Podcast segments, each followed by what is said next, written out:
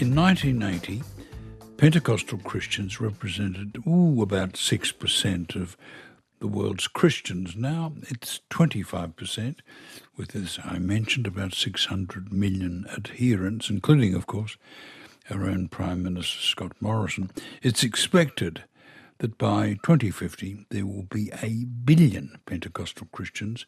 That's one in ten of the world's population. Not that they necessarily call themselves Pentecostal. The megachurches all have their own brand, whether it's a Hillsong, Bethel Redding, or the Enlightened Christian Gathering in Johannesburg.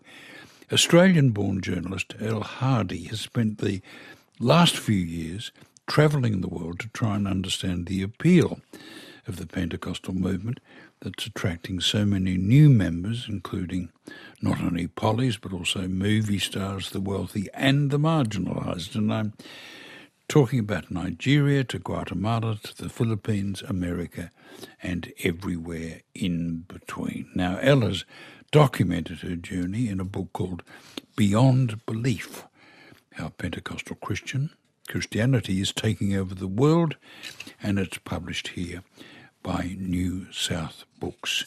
Welcome to Late Night Live, and I trust you've survived your experience embedded in the world of Pentecostalism. I did, yeah, and uh, they. I think they tried to convert me many times. Uh, they they didn't quite get a hold of me, but um, it's yeah, it's it's been fun and, and really interesting. How do Pentecostals differentiate from other Christians, Elle? Sure. So it's a branch of evangelical Christianity. I, I call it born again plus. So, so like any evangelical, they have to be born again, accept Jesus as their Lord and Savior. Uh, they'll do a full immersion uh, baptism, and then they are born again in the Holy Spirit. So they accept the Holy Spirit into their their person, and they're given that the nine gifts of the Holy Spirit that's talked about in the Bible. So things like miracles, prophecy, healing, and most notably speaking in tongues, which is what Pentecostals are, are really well known for. I understand that uh, speaking in tongues comes from the Bible when uh, some days after Jesus' death, he gave his uh, followers the gift of speaking in tongues so that they could go out and convert the heathen. Yeah, that, that's right. So, and, and that's been from its earliest days in, in the early, uh, the turn of the 20th century uh, when when people started getting really interested in this idea again, which had really laid dormant for you know the best part of two millennia. And uh, it was this idea that yeah, they were going out to conquer foreign lands. It's, it's called the Great Commission in in the Bible. And uh, something to this day, Pentecostals are just really good at. They're converting thirty-five thousand people a day. Um, I, I wish I wish I had the gift of speaking in tongues. It would make it very easy to talk to uh, to foreign guests. But Pentecostals know themselves by various brand names, don't they? There are Hillsongers, and in Catholic countries, they're known as the Catholic Charismatic Renewal Movement. Yeah, so in the 80s, Pope John Paul II saw, saw what was happening. The Pentecostals just started sweeping through Latin America, and he called them ravenous wolves, you know, stealing, stealing the Catholic flock.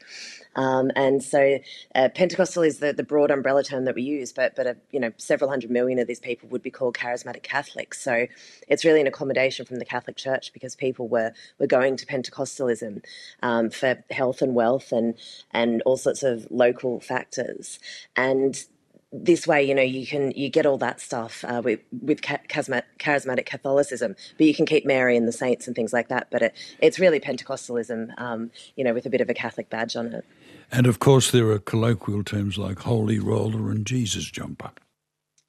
Yeah, and Jesus Freak movement uh, came out of uh, the what we call the second wave of Pentecostalism in 1960s California, where where one of the founders of the Righteous Brothers really um, got Pentecostalism going um, back to the masses. You know, he'd been up to the Summer of Love and and saw how you know it was fairly corrupt, and and they they made Pentecostalism, um, you know, look and feel like the culture of the time, and and that's what Pentecostalism is really great at all around the world. Let's go back to the dawn of Pentecostal Christianity. It started by Charles Parham. Charles Fox Parham, yeah, he's not actually really considered the founder, which is really interesting. He was the the mentor to the founder, the man who's considered the founder, William J. Seymour, who was a son of, of freed slaves from Louisiana. And uh, in 1906, he took on the teachings of, of Charles Fox Parham, who was a renegade Methodist preacher, and he yeah, brought the Holy Spirit to his congregation, and it hit the papers the same day as the news of the San Francisco earthquake in 1906, and that was a really huge thing at the time because you know true believers really thought it was the end of days, and these really sensational accounts of you know people rolling around on the floor and speaking in tongues and having all these, these things fall upon them um, hit the press at the same time and that just really excited a lot of people and they started coming from all over america and all over the world to see this real outpouring of the holy spirit enter stage right Aimee Semple McPherson who established the first megachurch. Yeah, she's a fascinating figure. She, she's really a proto televangelist, um, and she she really kind of polished up what was going on and took it to the masses. She was had this incredible sense for a crowd. You know, they said she could just sense a waning audience and and get them back in, under her spell. And she started putting the you know the the holy rollers and and the the quivering uh, people who were under the spirit sort of inside tents and, and and polishing it up a bit so that all sorts of people would, would come to her congregation. And and yeah, she's a really fascinating and flawed figure. She um, you know was selling burial plots next to hers. Uh, she uh, probably had an affair. She, she uh, said that she was kidnapped in Mexico for a time, uh, but there are also reports of her uh, seen driving up the coast of California with her lover. And uh, yeah, she wound up dying of an overdose of barbiturates in uh, in the 40s. But that was not after you know going over to Europe and and raising alarms very early on about um, fascism and communism, seeing speeches by Mussolini, meeting Gandhi. She's she's an incredibly fascinating figure. And of course, she was a televangelist before there was telly. Pretty good on the wireless. Yeah, I think uh, there, there's a fair claim that she was the first woman in the world to have her own radio show or radio station, and uh, yeah, she she really helped bring out Pentecostalism across America, um, and and that's something that Pentecostals are just great at to this day. They they sense where new media is going, and and they really jump on board. And and Pentecostals are amazing at social media. They you know, you can get church on YouTube and wake up every morning and see a preacher posting something inspirational on Instagram, and that's certainly very much a part of its rise and continued growth. I remember when some of the uh, conventional uh, Protestant churches in Australia were merging into into the United, the Presbyterians were reluctant because they were so damned wealthy, and of course everyone knows the infinite wealth of the Vatican. But they all are sort of paling into inconsequence besides the wealth of the Pentecostals. Yeah, look, Pentecostals essentially started prosperity gospel and it's certainly very popular around the world. I mean, there is also really a side of Pentecostalism that's a part of its growth is that it's so local and austere and authentic. Uh, so, so you know, they often are very small, um, local churches. You know, don't have much money, but then obviously, yeah, there's also that a lot of famous uh, preachers around the world who have private jets and um, and are probably nine figures wealthy. Uh, but but there is some some real evidence that prosperity gospel actually works for people. People that join Pentecostal churches tend to turn their lives around. They have that born again moment um, they they they're sort of buying into a network and into a community and. I mean, where else in the world are you getting that now? You know, um, and they're getting all sorts of services as well. You know, especially in places like South Africa, tithing is essentially a tax, and they're building parallel states because you're not getting anything from the state. At least, you know, you get the stuff that you believe in, and you know, maybe a little bit of medical care, a bit of childcare, and um, yeah, that that's really uh, operating in failed states at the moment. We've talked about Aimee Semple in dispatches, but women continue to play a pretty big role in the Pentecostal brand. Yeah, for, from its earliest days, Pentecostalism uh, has, has you know had minorities and different races sitting side by side, women preaching. It's always been um, the the faith of the the working poor, uh, and I'd say probably about two thirds of, of Pentecostals worldwide would be young women. Um, so they're certainly not Scott Morrison. You know, the median Pentecostal is um, is yeah a, a young woman um, who just wants to you know improve her lot in life in sub-Saharan Africa or Latin America or, or in Australia. You know, you go to a, a, Hillsong church and almost everyone's under 25. They're, they're migrants and minorities and um, they just want to feel good about their faith and, and get on with their lives. Your, your book reminds me of the old adage, think global, act local, because the Pentecostal churches sort of moderate, modify the message to meet the needs of the local congregation. Absolutely, yeah. So, so in Brazil, uh, where Pentecostalism is at this moment take, overtaking Catholicism, it's really um, it, it's really local and authentic, and that's what's really driving people to, to get on board. So your traditional Catholic priest is, is educated in Spain or Portugal. They're white, and you know they're just dropped into your favela. Whereas your Pentecostal preacher grew up in the streets with you. He's mixed race like you he speaks like you, he understands your needs. The reason Pentecostalism really got going in Brazil was because the, the guy who's now a billionaire who started it, Edir Macedo, um, started opening church at 5 a.m. and midnight because he knew that people couldn't go to church in the middle of the day or traditional times because they're all working several jobs and, and they're so busy. And so that's what really spoke to people, and, and Pentecostalism just speaks to people's everyday needs.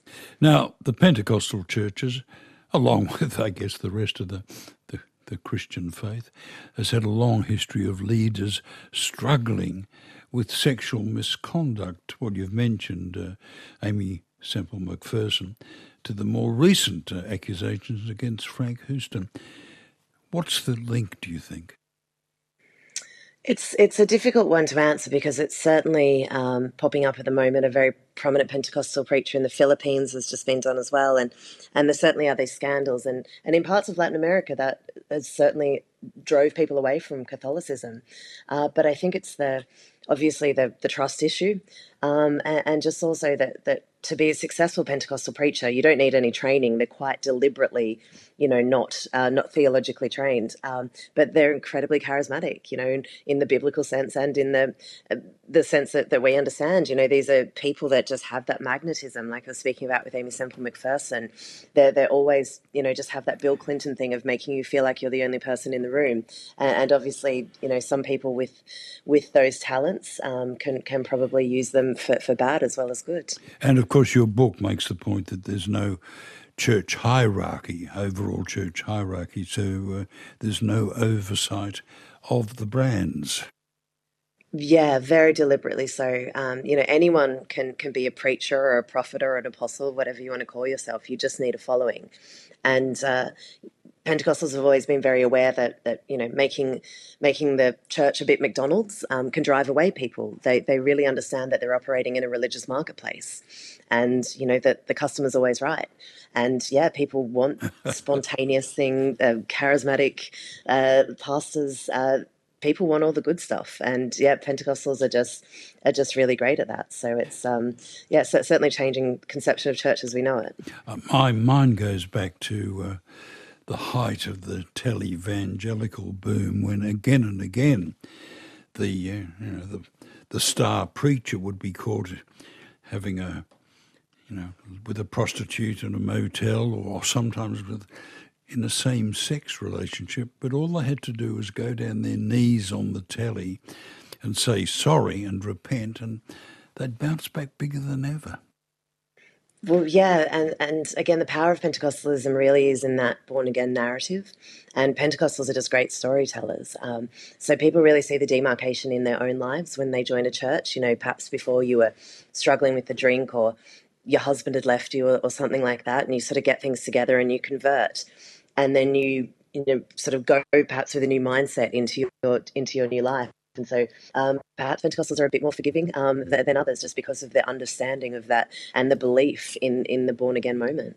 Speaking in just one tongue, Elle Hardy, journalist and author of Beyond Belief How Pentecostal Christianity is Taking Over the World, published by New South.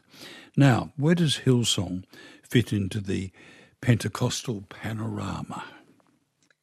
It's funny because in Australia, people are, are probably rightly uh, wary of it. Uh, but, but globally, I'd say it's one of the theologically lightest touches that, that we've seen. Um, the famous pastor Carl Lentz, who had a, a, big fall from grace last year, he was sort of known as Justin Bieber's pastor. He was the, the Hillsong New York guy. Uh, he famously went on a you know daytime chat show and refused to condemn abortion uh, which, which is you know pretty pretty huge for an American evangelical. And yeah, I think a lot of people join Hillsong churches in big cities. You know, it's huge in Moscow, Sao Paulo, Cape Town. Los Angeles. And yeah, often I think people, especially Americans and people in other cultures, really like joining an Australian church because perhaps you're not getting that some of that harder edged um, theology that you might see in um, in in an American church or in a Nigerian church. I remember being in Moscow just, well, during the, the Gorbachev era, and uh, religion was making a big comeback after years of being effectively banned by the Communist Party. But I had no idea that the Pentecostal movement was big there. Yeah, so so it's really a, a faith of big cities. So it's places like Kiev and in, in Ukraine and, and Moscow, um, where it's taking off. And there's always been a very keen um, Pentecostal and American interest in the in you know behind the Iron Curtain. They always really wanted to get in. Um, so so I don't think it has any real. Uh, real claim on orthodoxy, you know, that they're not really under threat, but it's certainly getting people on, on board. Um, and Viktor Orban's son is a Pentecostal preacher in Hungary, and, and there's um, some Pentecostalism is, is, is really gaining a foothold there. Any sign of it in China? Yes, um, China's the, the, the next big thing, certainly, um, but it's uh, most notably seen. It's Pentecostals run the Underground Railroad for North Korean defectors. So a lot of North Korean uh, defectors and refugees to the south tend to convert along the way, um, sometimes because they have to. So that's where it most notably is. Um, there's there's some small house churches and things like that. There's, you know, I've spoken to people that said that they've been believe that they've been secretly converting North Korean people within the, the Communist Party, um, you know, when they've been in China, but I don't think that's particularly widespread. But um, certainly a lot of Pentecostals will be looking very closely at China and, you know, particularly in South Korea where Pentecostalism is is really big, they, they would certainly be very happy to, uh, to convert. Now, Scott Morrison would feel the gravitational tug of both Hillsong and the Liberal Party. What, what's the biggest influence on him, do you think? Yeah, it, it makes me laugh because yeah, everyone in Australia, I think there's a real conception that he's really bringing this quite foreign faith, you know, into Australian politics. But I, I just don't see him being especially informed by by his faith. Um, you know, my kind of litmus test is: has he done anything different to what John Howard might have done, or what hypothetical Prime Minister Peter Dutton would do? And and I, I just don't see it. I see him as much more a, a, product of the Liberal Party. And you know, we've seen Pentecostal leaders in, in other countries. The the late president of Tanzania um, was a Pentecostal, and he said, you know, COVID wasn't real, or if it was, it was a spiritual sickness, and you had to pray it out and he was willing to die for it, and he did. You know, he succumbed to COVID last year, so I certainly think we haven't seen Scott Morrison, you know, uh, going down that path at all, and. It might inform his values. I just don't see it informing his politics. Well, let's also recall that Paul Keating was at least a tribal Catholic, and uh, my friend Kevin Rudd, an intense Christian believer. In fact, to such an extent that it made his rise to the leadership quite difficult.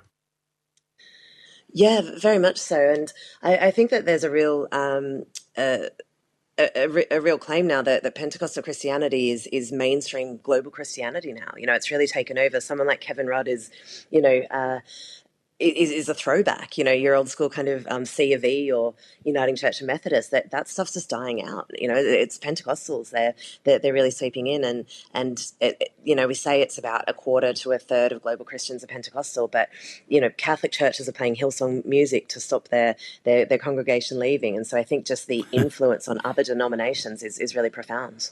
Take us to uh, Bethel Redding in Northern California, please, Hill. Yes, so Bethel Redding is, uh, I call it a company town. um, so uh, the the town of, of Redding, Bethel is is a huge megachurch there. It's very much like Hillsong, very famous for its music, um, but but much more American and, and a bit hardcore. And they think something like at least eleven percent of the town actively go there. Uh, Bethelites run the Board of Commerce. They recently had the mayor. Um, they're just sort of in every facet of society and quite famously uh, within the town have been um, recruiting a lot of emergency ward doctors um, from Pentecostal conferences. Bethel School of Supernatural Ministry is, uh, is a really big uh, campus out, out there. Um, and yeah, they have all sorts of young people there wanting to, to learn the gifts, and they go around town trying to heal people. And so they're in the, the parking lots of hospitals, they're in the waiting rooms. I spoke to some nurses off the record who said, you know, that they just kind of charge into the emergency ward and want to lay hands on people. And, you know, I spoke to a woman in the town whose mother was in a wheelchair, and these young people came up and wanted to pray for her, and she said, no, thank you. And they jammed their feet under the wheelchair and laid hands on her and tried to to heal her of her disability, which is obviously pretty traumatic. But it's something that's going on a lot up there. Well, I feel like immigrating to uh, to Redding so I could join the Bethel School of Supernatural Supernatural Ministry. Tell me about young people taking part in grave soaking. Yeah, there's actually an Australian uh, alumni of, of, Bethel who's been um, accused of that, should we say, but uh, no one will really publicly admit to it, I suppose, because it's a bit freaky, but there's certainly a bit going on, led by the, the wife of, of the pastor, Bill Johnson, up there. Um, and yeah, it's a very old fashioned practice, but you go and lie on someone's grave, you know, particularly a, a well known Pentecostal who, who might be dead, and you soak up their anointing. Um, you know, these are true believers. They, they do believe in the power of the Holy Spirit and, and in these kind of things, and they will, yeah, you know, lay hands on gravestones and, and yeah, roll around. Um, so yeah, spent a, spent a lot of hours in the graveyard at uh, at Redding. I didn't see anyone, but um, but it certainly goes on. So from uh, total immersion baptism to to grave soaking, it was out of churches like Bethel Redding that the Christian project called the Seven Mountain Mandate was developed. Can you explain it? Yeah, so, so one of the uh, so so the pastor at Bethel, Bill Johnson, is one of the co-authors. So it's a, it's a doctrine that's come up in the last uh, ten years in the US, and it basically said that the you know the world's been conquered by demons, and we've got to get rid of them so that Jesus can come back. So the seven mountains are, what they say the seven pillars of, of society. So it's media, government, business, those sorts of things, most notably education. Um, and they say, yeah, the believer has to conquer them in any way possible. So it's very much the theological wing of, of Trumpism. Um, you know, we, we saw people storm the Capitol on, on January 6th, uh, in, directly inspired by this. And, and it's certainly um, giving people a lot of impetus to, you know, take over school boards and, and things like that that's going on at the moment. So it's, uh, it's a modern form of Christian dominionism, and, and it's really taking off in America, where I think the evangelical right, the radical right, know that they've lost the, the democratic battle and the demographic battle. Now, 7M, as it's known, was, uh, as you say, involved in the storming of the Capitol, but denounced the riots. Yes, uh, for I mean, you know, America's, I think, for legal reasons as much as anything, um, and they did put some distance on themselves. But but Pentecostals are very media savvy, and you know they're they're very aware that they don't necessarily want to um, tacitly endorse this stuff, but but maybe you talk about it a bit off the record. But I mean, there are some pastors like Greg Locke who really got people worked up outside the riot. Um, he's he's in Tennessee. He just uh, tried to burn Harry Potter books this week, and there's a viral clip yesterday of him um, denouncing witches in his congregation. Um, so there's definitely a lot of incentives for these very uh, sort of Facebook-based preachers um, to, to really go to the extremes, and you know they they see the clicks, they see that people like this stuff. Elders uh, 7M have a role in, at Hillsong? Not that I'm aware of. And again, I, think Hillsong's been very, very wary of, of, of getting politically involved in Australia or, or anywhere. Um, I haven't seen it preached from there. People within the congregations might be interested in it because they might see this stuff online. Um, but but yeah, in Australia, there just isn't the incentive or the the culture. I think that's really going to embrace something like that. Whereas in America, you know, you want to get a small mobile group of people really um, radicalise and mobilise um, for, for your cause.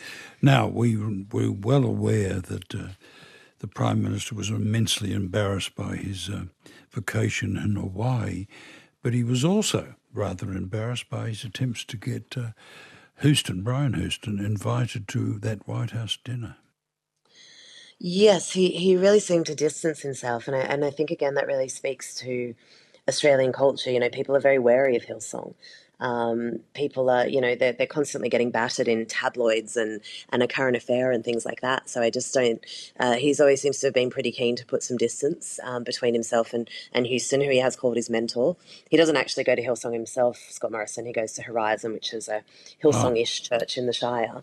Um, but, but yeah, obviously they um, uh, privately friends. I think that's fairly clear. But, but I mean, yeah, you see the lengths that, that Morrison goes to distance himself um, from Houston, even though, yeah, he, he certainly probably helped get Houston an invite uh, to the White House. There was a time when the end times were as rapidly approaching as the winning post in the in the in the Melbourne Cup, but the the accelerator pedal isn't being pushed so hard. Yeah, look, um, Pentecostals went from being premillennialists, um, so saying you know God's got to come back and then and then we'll you know build the kingdom, um, which is why earthquakes and things like that were quite terrifying and and pushed a lot of people to the faith. Now they're they're postmillennialists millennialists. And um, so they're really saying, yeah, we've got to build the, the kingdom for Jesus to come. Many will say, you know, we've already been through the tribulations. Things like the Holocaust are, are seen as, as having done that. Um, so it's really just about, yeah, building God's kingdom now, uh, being very optimistic and positive and developing what I would say is almost a, weird obsession with the state of Israel, um, the, the, the modern state of Israel. Um, Jews are seen as, as, as one American preacher said to me, every Jew is a miracle, and there are miracles happening all over the state of Israel. And you know, I was thinking 40 years ago you would have been an anti-Semite. Um, so it's this real philo-Semitism, really believing that they have political and, and current um, cause with, with, Israel, but also that you know effectively they see them as custodians of, of the kingdom, and um, you know when the time comes, they're they're going to have to convert or or, or they're out. Um, so so yeah, it, it's very interesting, but but they certainly are end times focused. What a fascinating time you've been having, Elle. Yeah, it's um it's been really interesting. Um, I yeah had the excuse to go to some pretty cool places and and meet some interesting people and you know meet some some living saints and some absolute crooks and charlatans, um, which is you know Pentecostalism's that big. It, it, sort of runs the gamut, but it's it's been super fascinating for sure. Well, please accept an atheist's blessings for coming on the program. I've been talking to Elle Harding, author of Beyond Belief: How Pentecostal Christianity is Taking Over the World, and it's published by uh, New South. You've been listening to an ABC podcast. Discover more great ABC podcasts, live radio, and exclusives on the ABC Listen app.